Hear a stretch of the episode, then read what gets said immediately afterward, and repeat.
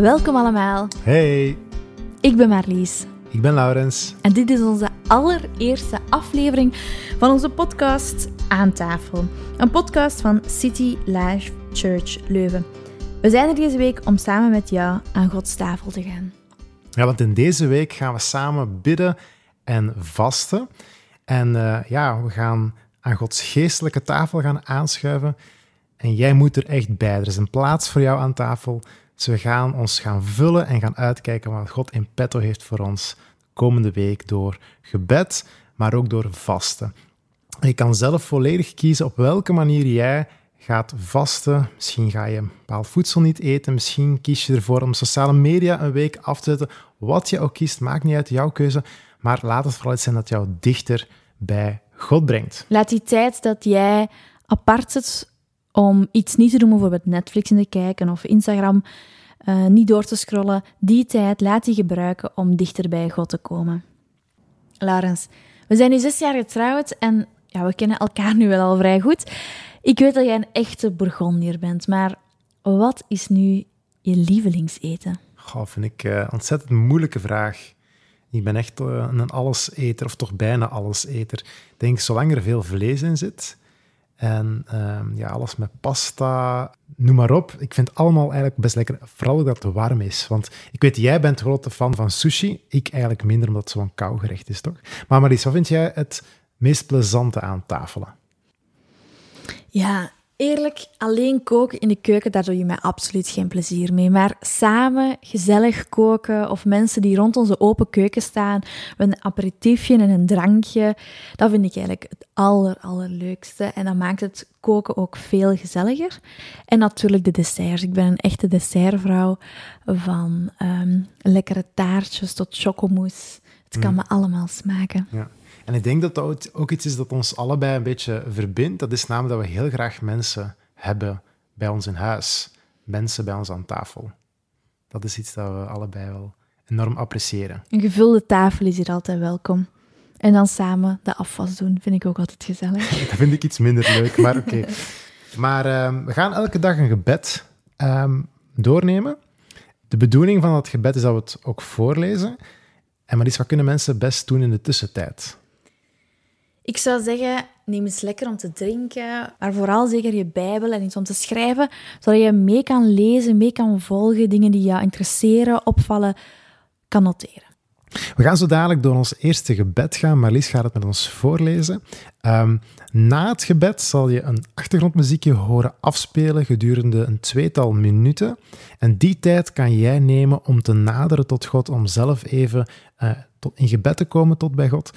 Ehm, en daarna komen we gewoon bij jou terug. We starten met Psalm 63, een psalm van David, toen hij in de woestijn van Juda was. God, u bent mijn God, u zoek ik. Naar u smacht mijn ziel, naar u hunkert mijn lichaam, in een dor en dorstig land zonder water. In het heiligdom heb ik u gezien, uw macht en majesteit aanschouwd. Uw liefde is meer dan het leven, mijn lippen zingen uw lof. U wil ik prijzen, mijn leven lang, roepend uw naam, de handen geheven. Dan wordt mijn ziel verzadigd met uw overvloed. Jubel ligt op mijn lippen, mijn mond zal u loven. Liggend op mijn bed denk ik aan u. Wakend in de nacht prevel ik uw naam. U bent altijd mijn hulp geweest. Ik juich in de schaduw van uw vleugels. Ik ben aan u gehecht met heel mijn ziel. Uw rechterhand houdt mij vast. Laat verzinken in de diepte der aarde. Wie mij naar het leven staan, laat hen ten prooi vallen aan jakhalzen. Lever hen uit aan het zwaard. Maar een koning zal zich verheugen in God. Wie hem trouw zweert, prijst zich gelukkig. Leugenaars wordt de mond gesnoerd.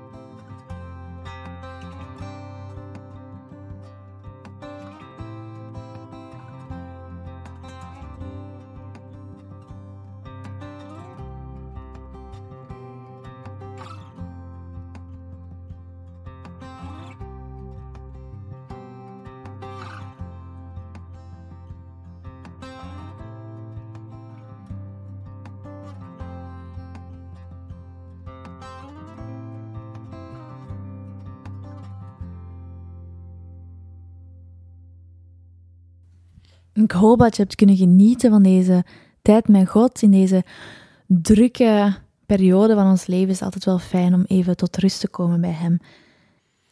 Uh, Marlies, wat spreekt je eigenlijk aan in dit gebed, Psalm 63? Eerst en vooral zie ik direct staan in de woestijn. En wij zijn een aantal jaren geleden naar de woestijn geweest in Marokko. Klopt. En dat was daar echt warm. Maar een warmte die ik zo niet kan beschrijven. En ik weet nog heel goed, en dat staat er ook echt. Naar u hunkert mijn lichaam in een dor en dorstig land zonder water. En dat was ook. Er was gewoon geen water. En die mensen brachten dan water mee, die begeleiders die ons dan zo wat rondleiding gaven. En Lars pakte zo een grote 2 liter fles. Ja, en, en ik had ook snel de schrik dat er te weinig water ging zijn Dus in één voor de warmte teug kunnen compenseren. dronk Lars een volledige 2 liter fles uit.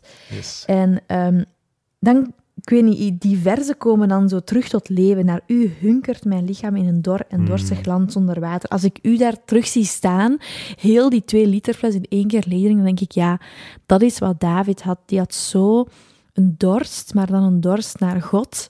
Ehm, dus dan komt dat bij mij wel wat meer tot leven, omdat we daar zelf dan ook in de woestijn zijn geweest. Ja. Ja, voor mij spreekt eh, het begin van het stukje: God, u bent mijn God, u zoek ik. Ik vind het heel mooi dat David God niet gewoon God noemt, maar zegt: U bent mijn God.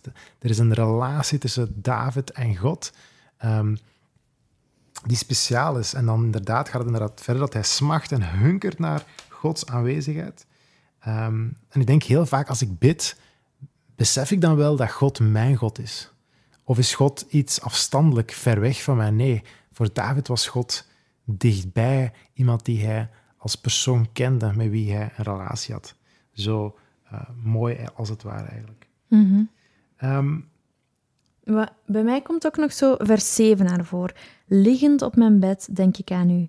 Wakend in de nacht prevel ik uw naam. En dat wel veel mensen dat hebben, een keer een slaaploze nacht. Of momenten dat je niet in een goede of diepe slaap geraakt.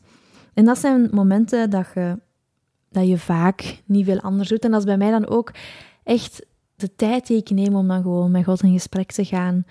Mezelf rustig te maken en in slaap te vallen. En ik denk, dat is ook wel iets moois dat hij zegt. Wakend in de nacht prevel ik uw naam. Dan denk ik, dat moet ik gewoon sneller doen. Gods naam aanroepen als ik niet kan slapen of zo. Daar Ja. moet ik aan denken. Ja. Ehm, hij zegt ook in vers 9: Ik ben aan u gehecht met heel mijn ziel. Vind ik ook een hele mooie. Ehm, God is geen concept voor, voor David of zo. Nee, hij is echt gehecht eraan. Ehm, en hechting is zo cruciaal voor ons als mensen om ons te kunnen hechten aan, aan eh, ja, vrienden, familieleden, om gezonde relaties aan te gaan. En zo wil hij ook Ja. met God een echte hechting hebben. En niet alleen als er nood is of als er een probleem is dat hij naar God zich keert, maar hij is gewoon in relatie met God. Dat is ook waarom wij als mensen hier zijn op deze aarde. Hè? Om een relatie met God te hebben en met anderen. David is enorm persoonlijk eh, naar God toe, zoals ik dat straks al zei. Ehm, en ja, gaat echt heel veel dingen delen dat hij gezien heeft al in het verleden van God. Misschien een beetje om zichzelf ook te doen herinneren van wie God is. Misschien ook in de moeilijke situatie waarin hij zich op dat moment bevindt. Maar opnieuw te zeggen, God, u bent mijn God. En een soort van dankbaarheid te uiten naar wat God al heeft gedaan in het verleden, voor hem is geweest.